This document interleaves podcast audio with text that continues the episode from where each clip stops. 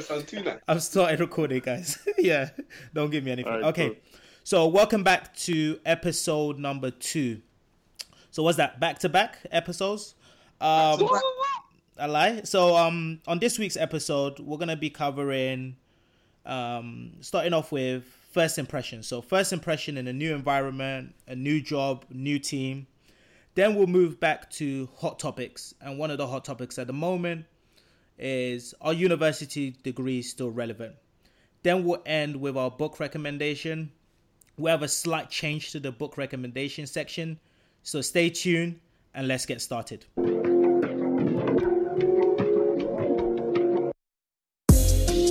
Take off, take flight with you. We never fly, but we're flying. So, how's everyone doing? We're all good. Doing good, man. Not bad at all. It's been a Yeah, I long just week. have to pre-warn. Just have to pre-warn everyone that I'm dialing in from Morocco, and the Wi-Fi here is a bit shaky. So, just a heads up. Assalamu Missed it. alaikum, brother. Some Walaikum Mr. assalam. International. Yeah, just getting on flights, yeah? Yeah, I actually just landed. Are you earlier catching flights and after- feeling sure? Maybe actually in, in Morocco, I've been wandering around. It's very easy to catch feelings here. So after this, I'll go out for dinner and have some fun. So let's Well, let's see. get Let's get into it. So, let's start off with the first topic. So, first impressions on a new job, new hmm. environment. Let's just have a free flowing conversation, tips, ideas on how you guys make good first impression. I think the first thing to remember is you can't make a first impression twice.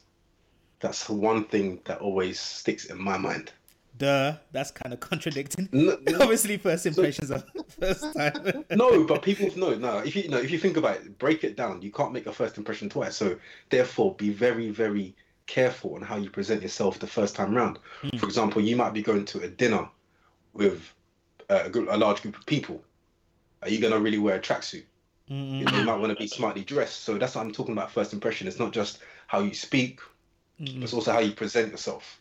It's good you Daniel, mentioned that, you know that, because um, I was looking online and it says that um, first impressions are really dictated in the first seven to 20 seconds of meeting someone. And they said that 55% of what people look at is your appearance. So it's not even what you say. 55% of how people decide a first impression is just how you look, like you mentioned, what you wear, um, how much confidence you have, how you carry yourself. Do you remember remember P at university always wearing his tracksuits? Yeah, day day in, day in, day What's the point you're trying to make with that? and my point is, when I first saw you at university, you know, my first impression was like, is this guy studying accounting or finance, or is he here to play football? Hey, I'm not know- sure which know- one. Ooh, Actually, to that point, actually, because I used to wear tracksuits a lot because they were convenient. Someone actually said to me once, "Do you study sports science?" So to your point, you're actually right. Yeah, it does. It does have a big um, impact in in the first impression. So, like, um, if we go into like more specific, um, in terms of work. So, when you guys started Hello? your first job, how did you guys work on your first impressions, and what were some of the things you did? Well, I can start from my internship um, back in 2010. And, you know, I was told that the environment was very relaxed.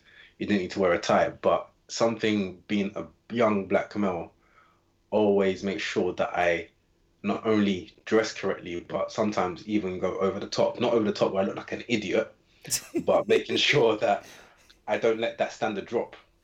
So wearing a tie every day, even if the manager says you don't have to wear a tie, because okay, you get familiar with your team, but you might be seeing other people in the workplace that don't know you. Therefore, you're making a first impression every single day hmm. for you don't know how long.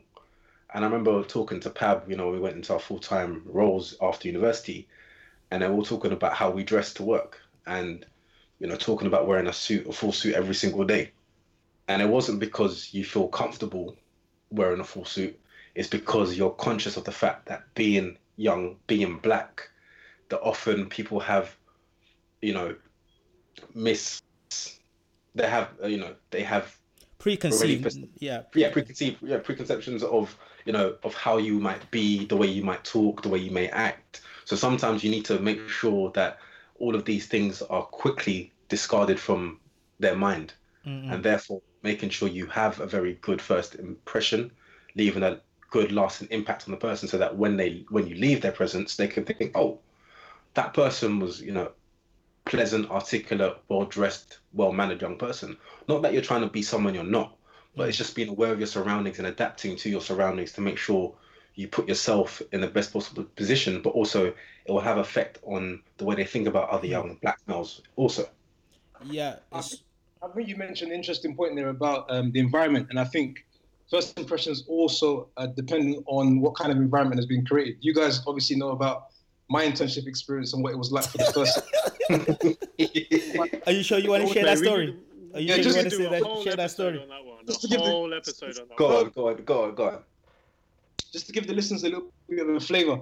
Um, so basically, walked into a, a situation where uh, really young, trying to make a really good impression because it was my first internship, first working experience. Uh, you want to tick the box. You want to get your 45 days in because that's what the that's what the university says you need to do in order to um, graduate. And no, imagine imagine being in a situation where there's no onboarding. Um, from the very beginning, you're just thrown into the deep end, and hardly any support. And you're working with managers who panic a lot. And so it's then how do you then make a good impression when the structure is or the environment is not set up for you necessarily to succeed? So um, it was it was an interesting experience. I mean, it turned out to be one of my most valuable experiences because of how it's built me on moving forward. But I think sometimes you may not get the opportunity to make a good first impression in the beginning. However, you just have to stick in there and and be resistant, and then you perhaps will shine at a later stage. for sure. It's um like I like so I think you talked about like the dressing well and just basically going through like you mentioned P the tough situations. I think with my internship, one of the key aspects I think with um first impression is really your attitude. If I take my internship, I remember a story. I started day one, so arrived 8 a.m. in the morning, extremely early because it was my first day, so you know, didn't want to be late.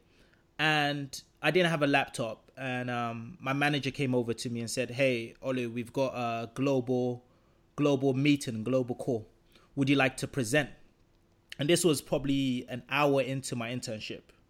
Didn't know what we were gonna talk about. Didn't know what the meeting was about but automatically I said yes. So that attitude of a, like a can-do attitude. Um, now I'm not gonna front and pretend like the meeting went well. It was probably my worst presentation. like before the meeting, I got a pen and paper and wrote down every single thing I was gonna say, and I just read it as quick as possible. I'm probably sure no one is, that that you- call. is, that, is, that, is that what you're doing now? No, no, no. Now I've, I've been able to master that over years, you know. Don't be a hater. but it was the worst presentation of my life. But I remember my manager afterwards took me aside and said, Look, presentation was awful, but your attitude and the fact that it was your first day and you said yes, always keep that sort of can do attitude because then people will continuously give you more responsibilities, coach you, teach you, and they'll see you as that sort of person that doesn't shy away from opportunities. So my sort of big thing about first impression is just that can do attitude. Yeah, I think Olu, um, that's something that I that I really resonate with as well about the can do and trying to be as positive of, a person as possible. Because I think everyone has worked in teams where there's maybe one or two members who are more negative, complaining about everything, or just kind of draining the room. And especially with the first impression, if you come in with an uplifting personality, open, and for me, the biggest thing is just being authentic. I think sometimes in, especially when you're meeting people for the first time, it can be very easy to be a bit more stiff or a bit uncomfortable and a bit more not yourself. But I think the best first impressions are the ones where you can come in and you can leave an impact and you can just be yourself from day one. But of course, in certain environments, be a bit more professional. I think for me, if I think about when I um, moved to Japan, so the Japanese culture is very receptive, very respectful, respectful, um, but they're not necessarily the most open at the beginning. So I went there and I tried to be as authentic as I could, and I didn't want to go there with some arrogant attitude, like, "Oh, here's this guy who's come through, come come from company HQ who thinks he knows everything." I tried to go there positive, open-minded, and look, I'm here to support and help you guys. And I think coming with that positive, humble um, approach really helped them open up to me and build some great relationships as well. And I think this is something that I was able to experience not just in Japan, but even before that. I think in the last, I was trying to count before the podcast. I think in the last six and a half years, I've worked in five different roles and had seven different line managers. So you can imagine that's a lot of different first mm. impressions you need during those during those experiences did you find any areas because a lot of first impressions like you mentioned is cultural like culture. So culturally one thing you might seem that might seem normal to you might seem off in another culture. Did you ever experience any negative first impressions based on cultures or anything like that Um, I remember probably on my first day when I first started my Novartis role, um, I came in and typical me at that time, I was wearing a three-piece suit, a very bright purple tie, Typical, and I had a typical pocket Shuel. square. Typical. Typical Shuel, especially 2012 Shuel.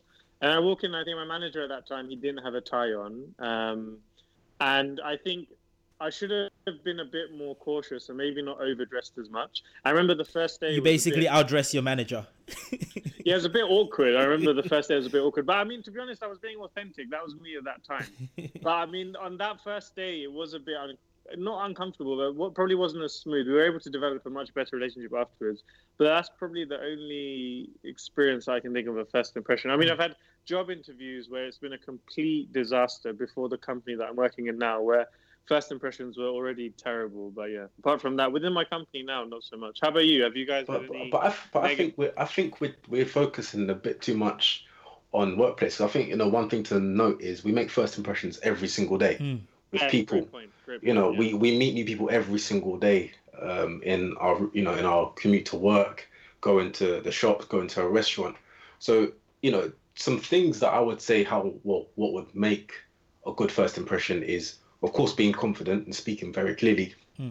But also good hygiene is very important. you know, you know, you want to be you want to be well groomed. especially wanna when have- you're on that underground you don't want to be Yeah, that close have- to someone wanna that hasn't brushed their teeth fresh- or- you don't have fresh, you're trying to hold your breath. I don't know if you guys face the same thing. but- Nah, nah, nah, bro. That's you. yeah i don't know who you refer Yeah, to like yeah, you- Boy, yeah. it's funny because it only happens when I'm around you guys, but never mind.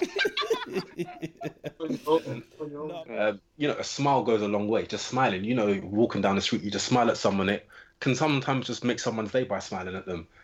If you're then talking in like a more corporate environment, you know, giving a firm handshake. And one thing I always try and do wherever I am, when I say hello to someone, is whether it's at a concierge, whether it's at a restaurant, my waiter, you know, every time I go to a restaurant, I always ask for the waiter's or waitress's name because I don't like to just say, excuse me. I like to address them by name. Say, excuse me, for example, oh, Yeah, excuse me, great waitress, point. can I um, have some more water, please? So even when I'm being greeted at the entrance and when I leave, I would say, thank you very much, have a lovely evening, and then their name. just to add what you mentioned, I think uh, energy. I think energy levels. I think is really, really. If you can walk into a situation where you sort of raise the energy levels, I think that's always really, really appreciated from the people that are around. And to your point around the listening, I think something I, I came across the other day, which was to be more interested than interesting. And so that shows like that engagement the person you're speaking to, um, getting to know their first name and addressing them on a personal basis. And I think those two, in addition to what you said, also um, can can really help with first impressions. I would like to understand from you guys. Um, Shawal, you use the word authentic quite a lot. Yeah. And do you guys ever find that authentic and first impressions or trying to have a brand can conflict and you feel sometimes fake based on your first impression? Have you guys ever been through that, experienced that, or do you see those challenges? Yeah, it's a big. Anyway, okay. Yes, this is a good topic. Go Because especially as black people, let's be honest. Everyone, have you guys heard of the terminology "your white voice"? Like every black person has got a white voice. Like Yeah. this, that's a part of first impression. Because even when I talk to some people at work, I've got to be careful of certain Yeah. words I use or slang that I use. Where like, oh, that's dope, and I'm like, okay, can I use that? Would that person understand that? But- Would they but- think, oh, But that, oh, co- but But that also comes man? down. To, that also comes down to adapting to your, your surroundings. But I would how say. do- I'm not like- saying you're not being authentic, but Yeah, you're being exactly. appropriate. You're being Also- appropriate. but how do you have that balance? How do you have that balance was- between authentic and Go adapting? on, Pete, Pete, Pete's bringing his authentic stuff No, out. no, no, no, no. I Go also, on. I also think it's how comfortable you are with yourself. So I, I strongly one that at the beginning of, of our careers, we are really trying to fit in, right? As opposed to, uh, and we're trying to be accepted, as opposed to accept me how I am. So as Afro Caribbean, we know we speak a lot of slang. We're coming from ends, and we know in order to sort of progress in the corporate ladder from what we understand, we need to speak a certain way. Pete, you're So- kind of becoming more authentic as these podcasts come along. wait, wait. Episode one, you're sounding real different. He's getting his voice right.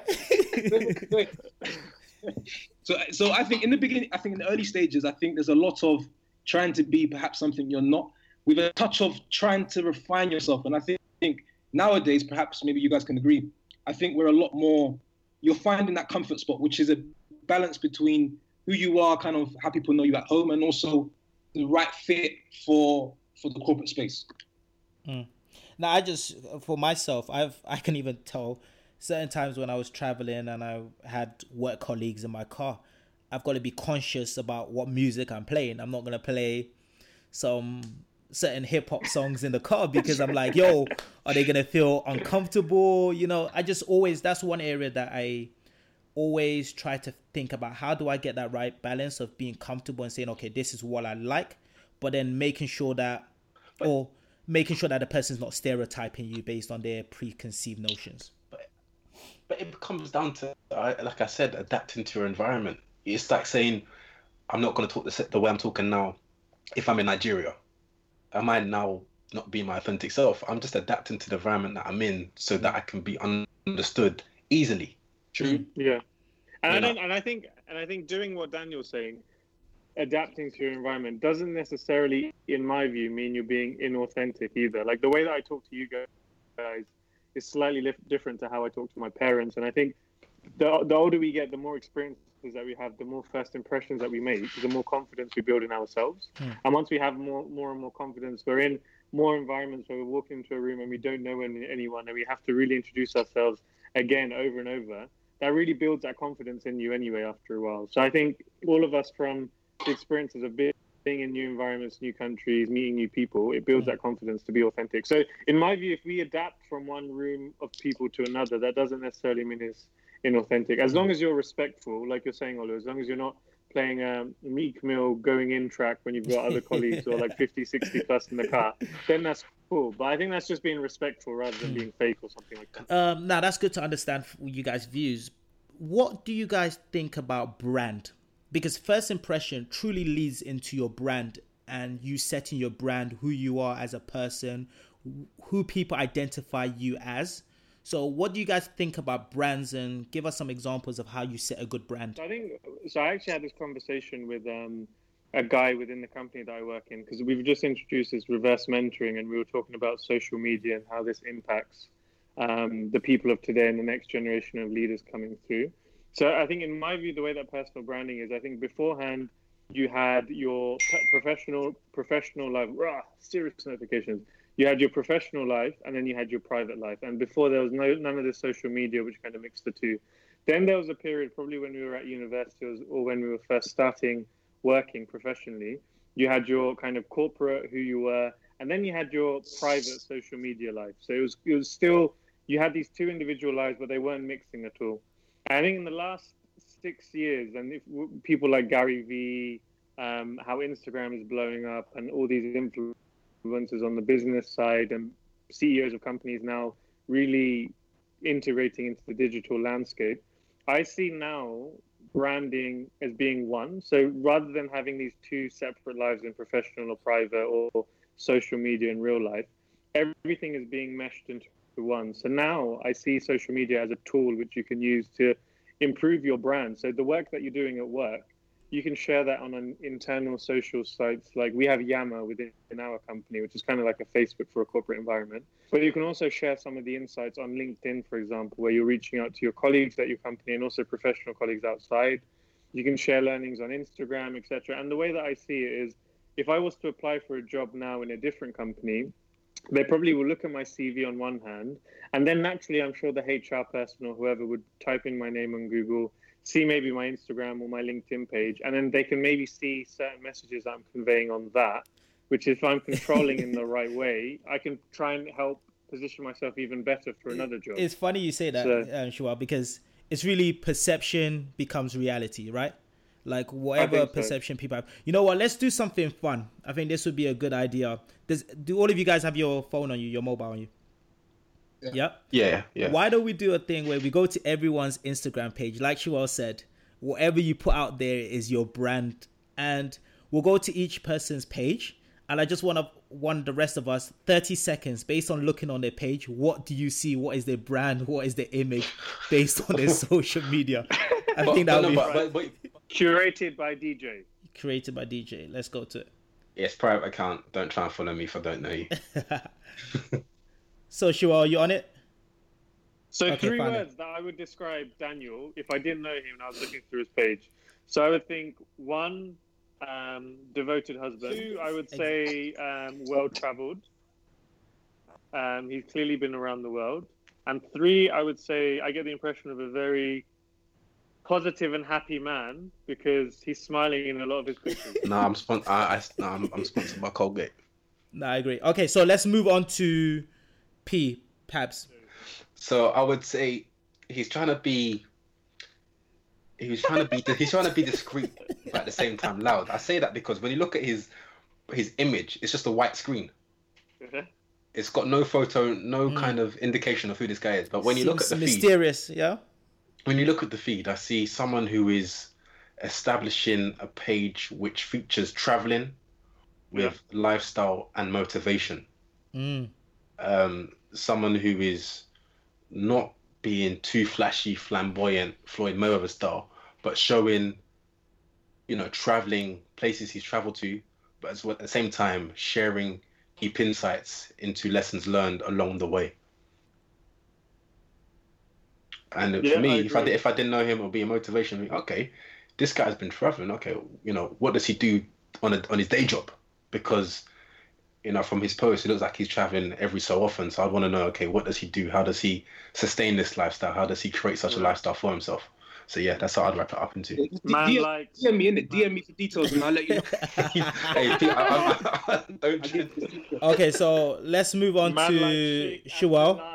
So we'll go to Shual's page. I think looking at your page, Shual, um, I think it's very neat. You know, the way just looking straight at it, you could tell. Okay, this is a person that likes to travel, um, likes to connect, likes to invest. I think is straight to the point. Um, it looks like you're uh, some sort of marathon runner. It looks like you got quite a few pictures recently of you running marathons. Um, I get also the family connection. I see quite a lot of pictures with you and family. So I'll tie it into like three things. You're someone really focused on health and fitness because I see a lot of videos of you working out. Someone that's family oriented. And then lastly, really like trying to provide motivational content for investing and yeah, investing and traveling. Yep. That's what I get from you. Okay. Last but not least, we'll go to my page. so right, so let's look at Mr. Wale, she called me Olu. Wale. Wale. Olu's So senior senior finance manager, creator of the bottom line. Exploding his whole life in one sentence. I like. So what I so if I just scroll up and down really quickly, what I get a sense of is someone that is an advocate traveler, is very in tune with his family. Got a lot of pictures actually with family and grandmother and okay. Um, he loves himself. There's a lot of pictures of, of, of himself. Self love is important. Self love is Idris important. Elba, watch out. I lie. now, someone actually I think is very fulfilled. Someone living, someone trying to live the life to its fullest. so let's move on to the next section. So hot topic.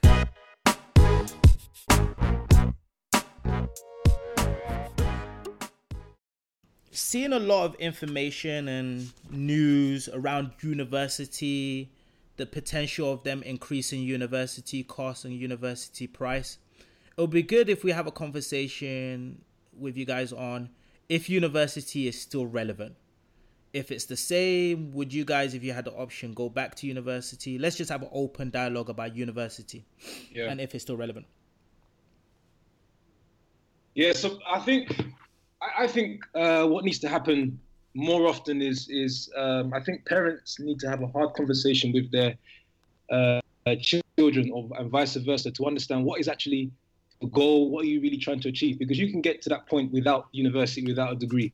Um, and so right now, if I just quickly before we, we can go around, the biggest benefit I see with going to university is really access and the people that you actually get to um, network, like how we've become friends and bonded us four here. And so it's um, yeah. So those are the points in mind.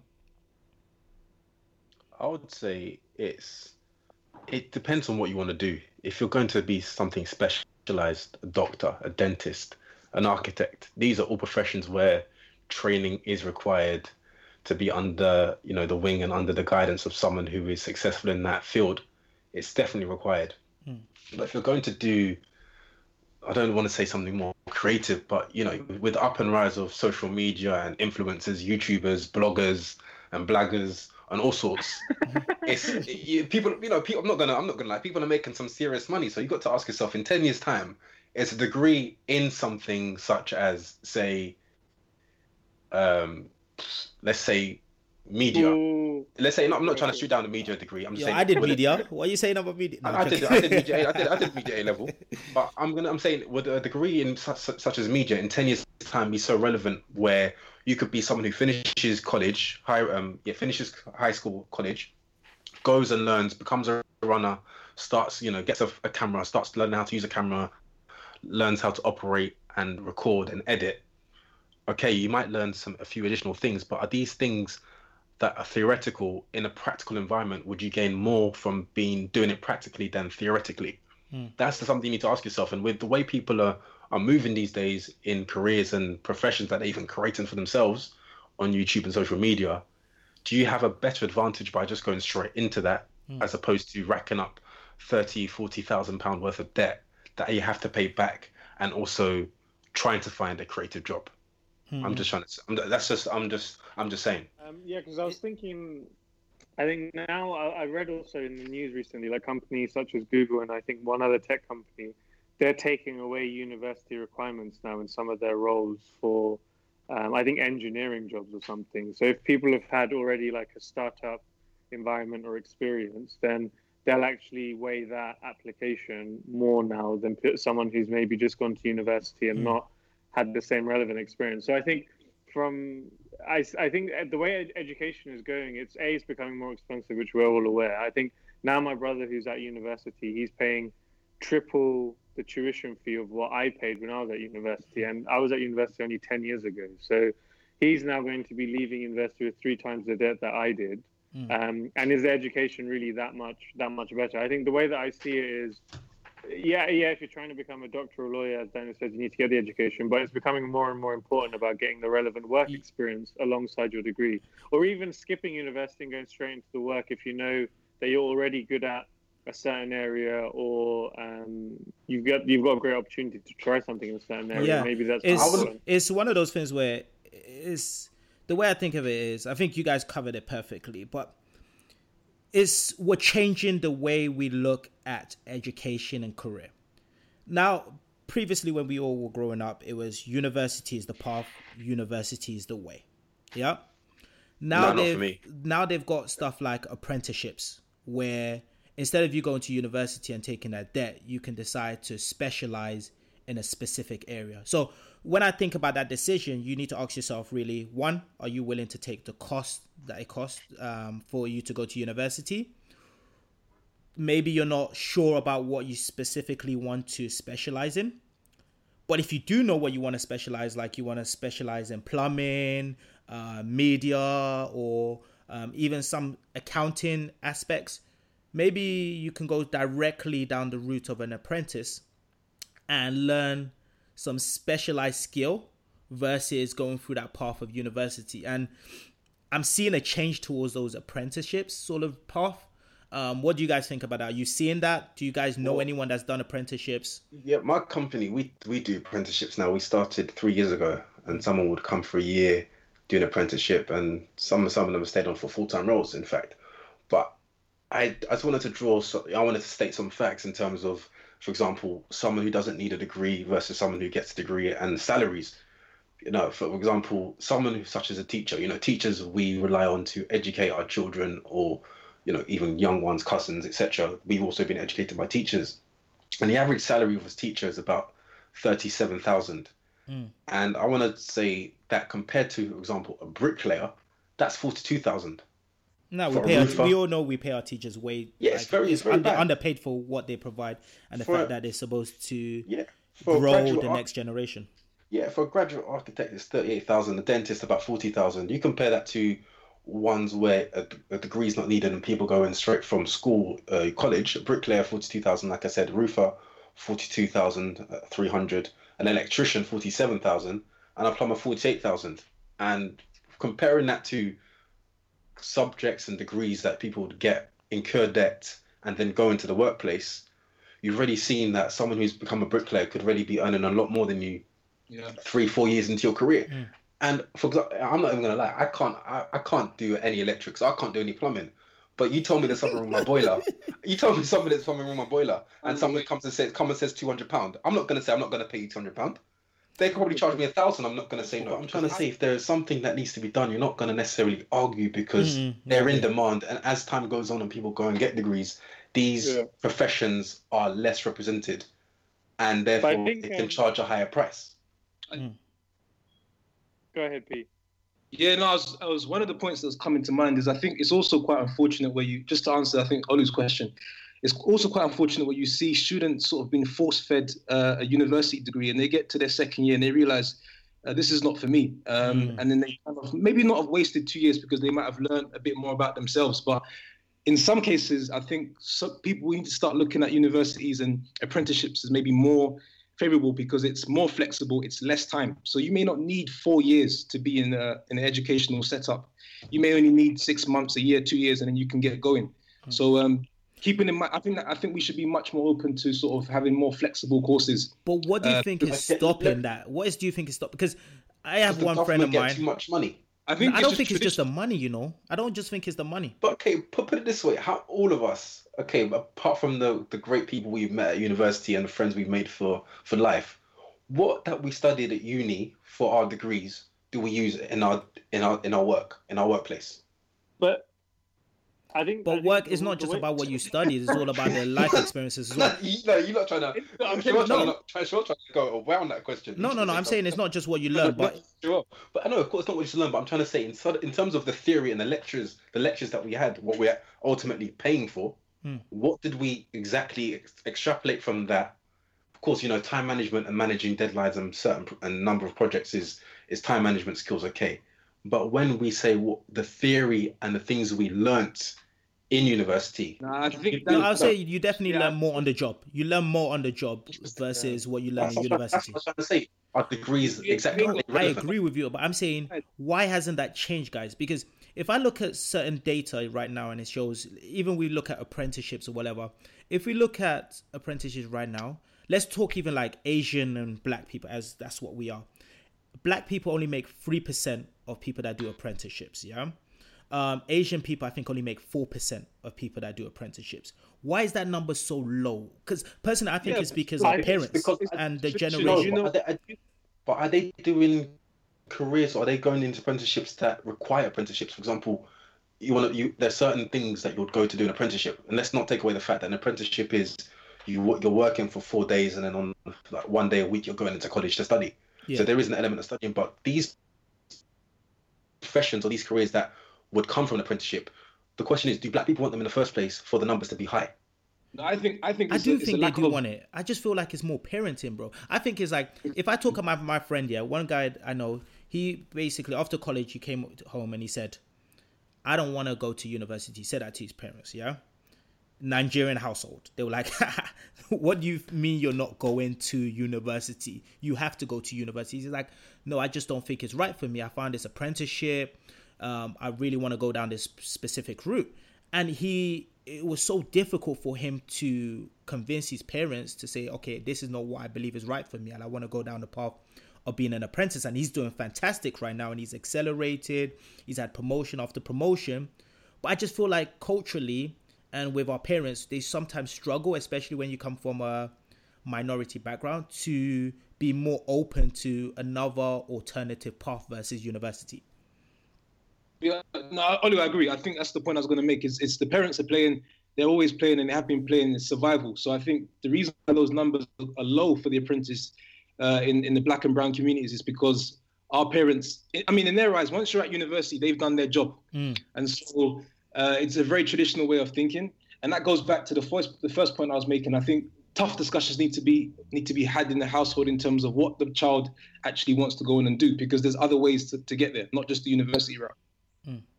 But also, I'm uh, just in terms of a, a degree nowadays. How much weight does that carry? Okay, you got an undergrad degree, you point got a master's, you got a master's, but Yeah, does yeah. that? But I know people that have got a degree, got a master's, and still struggling to get a job. Mm-mm. They're struggling to go into something that they really enjoy. So when they are, when they do get the job, they might be at kind of an entry level salary.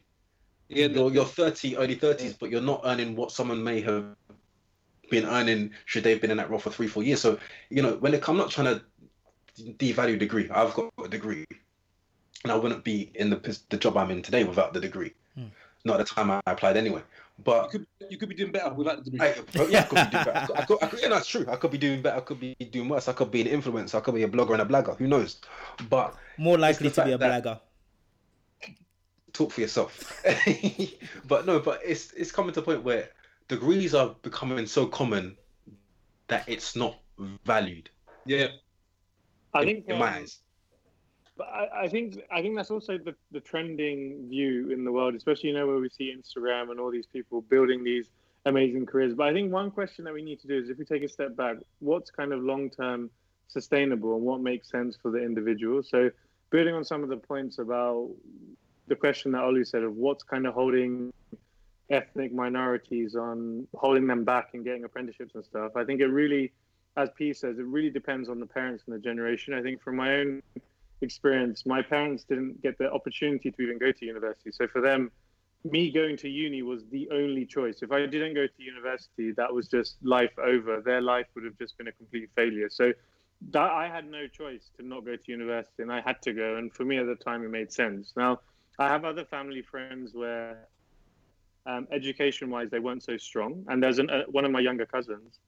Um, did an apprenticeship. He's also Asian, obviously, and he did an apprenticeship to be um, and work experience working in a mechanic in a garage as a mechanic. And now he's it's been what like probably six, seven, eight years now where he's been working in the garage and he's worked himself up to the point where he's basically running the whole thing himself. Hmm. I, I even don't even I don't even know why he hasn't opened his own garage, which I'm trying to push him to do in the next couple of years because he's got the knowledge and stuff. And he's someone who maybe in the old classical system would not have done so well at university, but because he took that apprenticeship, his parents were open-minded enough for him to try it. Um, now his career has flourished, and he hasn't got the debt. He's got a great Mercedes car as well that I've seen him drive around.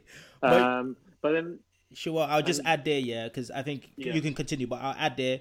You mentioned about your cousin where he wasn't academically as good as you, but I just want us to be clear that there's also some people that do do the um, apprentice route who are doing academically well, but just Oh, feel yeah, like that's sure, the path they want to take versus Sure. versus other. Because I feel like that's also a taboo where when I was growing up and I heard um, apprenticeships, I was like, Oosh, I guess that person's not doing that well in, and that's not true. It's just it Yeah, just needs a true. whole new true. branding. I think apprenticeships and not going to university just needs a whole new branding. And people, Yeah. yeah, people look down on them. People Mm, look down on that's not right. apprenticeships. It's not. It's not right at all Yeah. because there was a, there was someone in uh, my in my office place, in my my workplace a few years ago. Uh, he did an he finished his apprenticeship two years ago, and he did his apprenticeship uh, within my department, and he said, "Oh, uh, he wasn't sure whether to go to university, but he decided to take you out and do an apprenticeship and then decide." And I was like, "Okay, um, so what are you thinking of doing?" He said, "He well, university. He wants to do some some like some mad, it's, um, more advanced and further maths and economics." And I said, oh, "Okay, why didn't you go into it this year?" He goes, "Oh, because he missed one grade." And this guy got like this. He's a it was a he's a black boy. He got like a, two A stars and an A or something. I think he needed like three A stars, something crazy. So he certainly wasn't stupid. He wasn't dumb. He was very bright. But yet he decided to do an apprenticeship. He then did the apprenticeship and went to university. He's come back every year for summer internships as well. So I'd say that to say because we often assume people that do apprenticeships aren't ad- academically gifted, but they can be, and sometimes they're unsure whether they want to go into work full time or go on to university. So it's almost like doing, like a, doing a gap year, but it can also be in a professional environment where they can pick up new skills, learn new things, meet new people, and see what it's like to work in, say, an office environment or in as a under as a plumber or an electrician. Mm. but what does university like? So being a devil's advocate, what does because I think we've all sort of mentioned how we feel like for some people it might make more sense not to go to university. What are some of the like true benefits of university now that people are paying Yeah, nine k for it? I think I think universities will always have a place for a, a, a platform to establish great networks, right? So I wouldn't have met you guys if I didn't go to university. So if I had to argue for universities, I would say it's a, great place to to meet new people. Uh, you could have your future business partner there. Your future wife could be at university, um, and it's a chance to groom and refine yourself. So those, for me, are the two strongest points that I would say that are for. So if you think it's worth paying twenty-seven thousand to do that, then good idea. Yeah, and I think uh, if I, if I think back to when I was 18, if at 18 you told me, okay, you can either go to uni or here's um, 10k, go figure out what you want to do. I don't know if at 18 I would have the right tools or mindset to do something uh, with that 10k and turn it into something that I have now in terms of the financial income and assets, etc. So I think it really depends. If at that age, if you already have an idea or you have a drive to try something, then yeah, maybe take a break from uni or skip it for a couple of years and give it a shot. But if I think in my own personal circumstance at 18, I don't think I had the right tool set. So going to university and learning the skills that Pavila just said, being in an international environment and being around people who are very ambitious from different parts of the corner, that drove me and helped guide me to at the age of 21, 22, having a better idea of what I wanted to do. So for me, university made a lot of sense because I didn't really know what I wanted, and it helped develop that later on. So I, I think just another point that came to mind. I think it's also how the because it's access to opportunity. So our parents uh, saw it as a chance where if you enter this institution, you're going to uh, meet new people, and then that will take you on to then building a career. If we think about ourselves and, and raising our families, we see ourselves putting, let's say, having more opportunities to provide to our children. So would we actually advise our children also to go to universities, given how we see us building our lives and opportunities. So I think it's I think it's a lot to do with access to opportunity.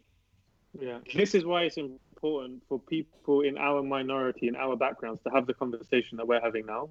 Not just Mhm. people in Mm. university, but people outside of university. We have friends who haven't gone to university and have had ex- uh, having a great career or supporting their family. So this is why it's important for people like us to have these conversations with our peers, with our friends, with our family, even with our parents, for our younger siblings, and to take this all into account when hopefully one day we've got our own kids and we can make a more informed decision rather than you have to go to university because that's the only choice. Because really, that is not the only choice anymore. So it's something that we should all be conscious of. And this is why these conversations are great and why this podcast is a great idea.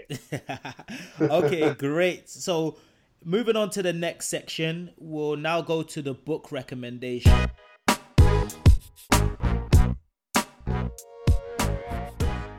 I'm gonna pass this over to Pabs Pabilo. Um, Yes. He's gonna give us his book recommendation, and we're just I'm gonna Pete. ask questions and try to get a better understanding. Got the Cool. shotgun ready, Pete. Got the shotgun ready. You're loaded, yeah. Fully. Uh, so, so yes, the book, the book I want to recommend and have a discussion around this week is a book that's called The Subtle Art of Not Giving a a F-U-C-K. Some of you may, or some of you in the call may have um, read it, but I think Great choice. it's, it's uh, so this, it's in it's in the self-help arena, and it's uh, it's all about the approach, the counter counterintuitive approach to living a, a good life, right? And so the the author Mark uh, Mark Manson spends time debunking the myths around mindless positivity is not a practical way to live life, right? And that there's Yeah. more meaning in, in suffering um, and versus constantly trying to be happy. So I'll just pick out a few points from a couple chapters and then we can uh, discuss. So it's um, but no, so it, a, a lot of a lot of self-help books talk a lot about what you they teach you a lot about what you can gain and what you can try to achieve. And this book is a lot about what you need to sort of um, lose and, and let go in order to be in order to to find another level of, of happiness. Um, one interesting perspective he mentioned was that when we sometimes when we spend more time um, trying to be too positive, it's actually focuses more on what we actually lack. So, for example, people will talk about, oh, I need to get more money, I need to chase more money. You kind of didn't highlight the fact that you don't have enough, right? Mm. Or he said that you're looking in the mirror and you're and you're saying to yourself, oh, I'm beautiful, um, I'm really good looking. You're also highlighting the fact that you're you're not, right? And so it's it's kind of being aware of of, of this and, and keeping that um, as a perspective. Um, so he's. It's also a lot to do with not giving not not giving fuck is about uh, not trying to necessarily be different, but being comfortable with being di- with different. Um, what else? that goes What back other- to like the authentic point, no? Like being comfortable with who you are, so and how different you are, and just being comfortable in your own skin. Is that the sort of way to think of that? I would say so for sure. Uh, for sure. I think I think it's a lot to do with. I, I think especially in the new age now, where you talk a lot about um, happiness and, and happiness, and yes, that's that's a key point. He's not he's not steering away from that, but I think he's just trying to bring in a much more um, thoughtful process around it and, and, and a better perspective. And then there's there's two actually um, couple of the points. There was one, uh, yeah. So in, in I think in chapter two was which was quite interesting. It was talking about um, life itself is a form of suffering, and and that's where we actually um, gain the most amount of meaning from. And um, happiness comes from solving problems. So when you end one, when you when you solve one problem, it's the beginning of another one. And sometimes going back to the point, if you're if you're sort of mind if you're sort of mindless happiness, you can sometimes just make out like nothing's wrong, and I'll just try to avoid um, um, failure. Trying to avoid failure is failure in itself, right? And so it's um some really really really strong strong um, um, um Wait, points. wait, can, can we can we do a rewind? Can you say that again, please? Because that was something you went over a That bit hit, too quick. that hit my soul. Trying to avoid failure is failure in itself. Mm, mm. And and, and two two other points real quick, and then we can um, discuss. One thing I like um, that really stuck out stuck out to me was he mentioned about choosing um, your struggle. So, for example, a lot of times people would ask you questions, "What do you want in life?" And the common answer is, you know, happy family, um, you know, a big house, cars, etc. But what you fail to miss or, or, or, or think about is what are you prepared to suffer for in order to have that? What are you prepared to to go through the pain in order to achieve what you've just mentioned? So it's it's it's bringing in that balanced perspective and not just being Yeah. so loopy in there and saying, "Oh, I want everything," etc. So, and the very last, the very, very last piece that uh, stuck up to me was um, about values. So he he believes a lot of the reasons why people um, um, sort of maybe get it wrong or or is because they're placing the values on the wrong things. So, for example, if you if your value is always to be right, then you miss out the opportunity to, to learn, right? And so he says, if you want to change how you see your problems, all you need to do is change on where you place your values. So stop sh- stop choosing shitty values and choose values which actually are going to mean something um, in the long term. So it's it's there's a lot there's a lot to unpack, but I think it's a it's a really really um um a really really good book because it goes against the grain. You know, most self help books tell you what you should do and, and how you should go, and you're reading this thinking it sounds like the opposite, but actually it's not. no, that's dope. Yeah, I um, I I so I read that as well, P, a few months ago, and I really really loved it because of the fact that exactly how you were saying it's so opposite to all the other stuff that you read. And I actually love the front cover. If any of the listeners are interested, it's a bright orange book, and you will never miss it if you walk past the bookshop. It clearly gets your attention. So the author's been very smart with that. I think the the especially the point that you were saying about reframing the question of what are you really willing to sacrifice to get to where you want to be? And that is such a good question. Yeah. Such a good question. I remember reading that and I was trying to answer to myself, okay, so yeah, everyone wants to have the house, everyone wants to have the car, but what are you really willing to give up? Are you willing to sacrifice relationships with your friends? Are you mm-hmm. willing to sacrifice the sleep, like sleeping hardly ever? Are you willing to sacrifice missing birthdays on weekends for friends? Are you willing to sacrifice to miss celebrations or whatever? These are questions that if you if people were really asking these questions, then that can really frame where your success will lie. Because if you're not really willing to sacrifice a lot, then everything else is just air that you're talking about, really. So that I, I that I love that question when I read Yeah. it. It's well. funny you mentioned that, Shua, because it ties into saying like really around people's problems. Everyone's got Yeah. problems. My problem is different from your problem, and it's like automatically people have that envious sort of view of like, oh, that person's so rich, oh, that person's got this nice car. But are you, like you mentioned, willing to sacrifice and have their problems and switch their problems for your problems? Because No- your not even- might be, I'm thinking about what my how much I can, what next holiday I can take with my family. Theirs might be thinking about, okay, I've got 10,000 employees and I don't want them to get laid off. Both of you got different problems. It's just like are you willing to have their problems? But it's not even about the problems. You look at someone else's life, or you you look at what someone may have achieved in their life, but you don't know the struggle they've been through. You mm. often see the the fruit of what they've been through, the outcome, but you don't know, like like I was saying, the sleepless nights. You don't know the struggles they went through, what they had to sacrifice to get to to where they are now. Mm. People aren't made overnight. It takes a long, long time. It's a journey. It's not a destination. It's a process that people take to what you see where they are today. For example, where we all are today, it didn't just happen by night. It's like well, like we said, it's four years of university to start off with. It's years of constant learning to better ourselves, to improve ourselves, to learn new skills, to develop existing skills, etc., to be where we are now. And that's going to continue because I see life as a con- as a continuous Yeah. op, op, um, continuous time to continue learning. You never stop learning. You know, one thing I say is the day I stop learning is the day I die. Because I don't think I'm. and we ever hope that's not have anytime mastered soon. We hope that's yeah, a, just by the come- grace of God. but yeah, but it's just you know people like to say, oh, you know, I see, I see you're doing well. They see things on Mm. you know Instagram, but remember Instagram, you share the successes, you don't necessarily share the failures, exactly. or you a share the highlight fa- reel. or you share the failure along with the success. Like you wouldn't say, oh, I've been in, I'm downbeat today. I've lost this, I've lost that. You would share that when you've probably got a job or you waited for the outcome you've been hoping for.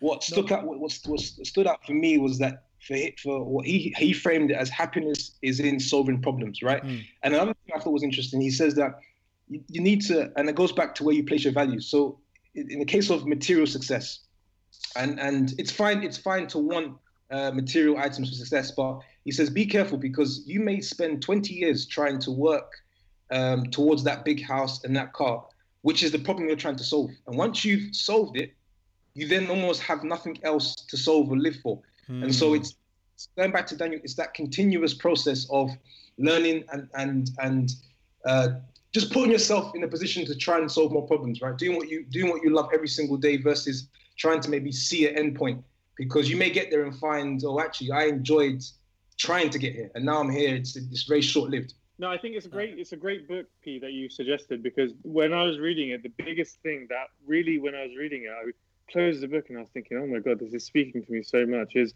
so Mark Manson when he was growing up, he was in his twenties, he was single, he was traveling a lot, having tons of fun.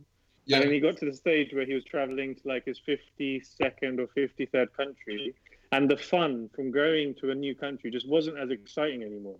And during that whole time when he was traveling a lot, he was single and having a lot of fun. And then in the end, all the stuff that he used to enjoy on, you like going out with different people, meeting new people, going for dinner, going here and there, that stuff also didn't become any fun anymore. And he realized that for him, the next chapter of growth was the whole concept of staying in one place or staying with one person, something which he was really trying to avoid. He realized he needed to enter that next chapter of growth in his life by moving more towards the areas that he was scared of. So when I read that, I was thinking, wow, this really resonates for me because I've got to a stage where I've been fortunate to have traveled and lived in different places. But now, for example, I'm in uh, Morocco. This is the first time I've been to Morocco. Am I as excited now to be in Morocco versus when I went to country number 10 or country number 11? Probably not. Sounds like you're Um, slowing down, bro. And yeah, honestly, it is. And then I was, and then, Where's the wedding? When he was We're gonna get and then, and then and then when he and then when he was saying about the whole yeah you know really enjoying that independent life like i've been fortunate enough to have lived a full life as well but i'm getting similar to the stage where okay maybe i need to enter that next phase of growth so that, that was just something that when i read the experience that he was going through that really resonated with me i was completely blown away by how how much it spoke to me and i think for example p in your case you've obviously married recently, etc. You're in a different stage, but I was just that's something that resonated with me a lot, and I thought, wow, it's a it's a great book. You guys ready for that wedding invitation? Yeah. Sounds like Yeah, Sean's it's gonna coming, be it's coming, selling now. it's coming. I don't know if I'm there yet, but I'm close to anyway. Ooh, okay. Watch this space. Watch this space. Just on his Instagram page and see what he posts and who he posts. Bruh. Who he posts? Yeah. Yeah. Who did he go to Morocco with? And uh, uh, no comment, no comment. But let's carry on. It's a solo trip. more to come. More to come. Independent research, Daniel. Uh, P, I have a question for you. After after reading that book, was there anything that you thought you could? Was there anything that you wanted to reframe or change in your day to day, your lifestyle, or even thinking after reading it? Yeah, it's a good question. Um, because it, because it's quite an impactful book. I'll be honest with you. I, I'm still in that process of of seeing um, what I actually want to take and put into action. I think I think overall you do. So what one thing I have taken into taken into pieces is trying to detach uh, my happiness from the outcome, right? And so we I, always say- I always say to myself, once once I like for example the position I'm in now, right? I, I I thought about this position years ago, and now I'm in this position. It's a great position to be in in terms of just life and everything else, but that's the, whole point is that you continuously um, just trying to detach your your happiness from the outcome. So just looking at life as a continuous process where you're solving problems, providing value, being useful to others, um, and everything that you want comes along in the journey, but not necessarily parking yourself along and saying, okay, this is what I want. I'm going to be happy when all of this happens. So I think I think that's perhaps I've heard it before, but I think this book has really helped to sort of resonate um, um, with me on that on that point. Yeah, I think. Um, sorry, go ahead. Yeah, and then and then uh, just two two other things I mentioned. I think choosing your struggle. That is that is as we mentioned. I looking at looking at now what I want in life and attaching what pain am I likely to go through in order to, in order to have it. And actually, in some cases, I probably said to myself, is that really worth um, um, going through? Do I really want to pay that price? For example, um, sometimes I, I think to myself, wouldn't it be cool to take a company public? And I think to myself, what price do I have to pay in order for that to be achieved? And Yeah. so it's do you want that? And um, uh, yeah, those are probably the two two key things that I put into action straight away. Okay, so thank you very much for listening to episode number two. We really appreciate we really appreciate all the support. As we're continuing, it'll be great to get your feedback as we continue to put out more content and improve week over week. Um, we'll really like to hear some of the topics you guys would like us to discuss. Talk to you later. Have a great rest, great of, the rest of the week and take care. Thanks. Take off, take flight with you. We never fly, but we're flying. Take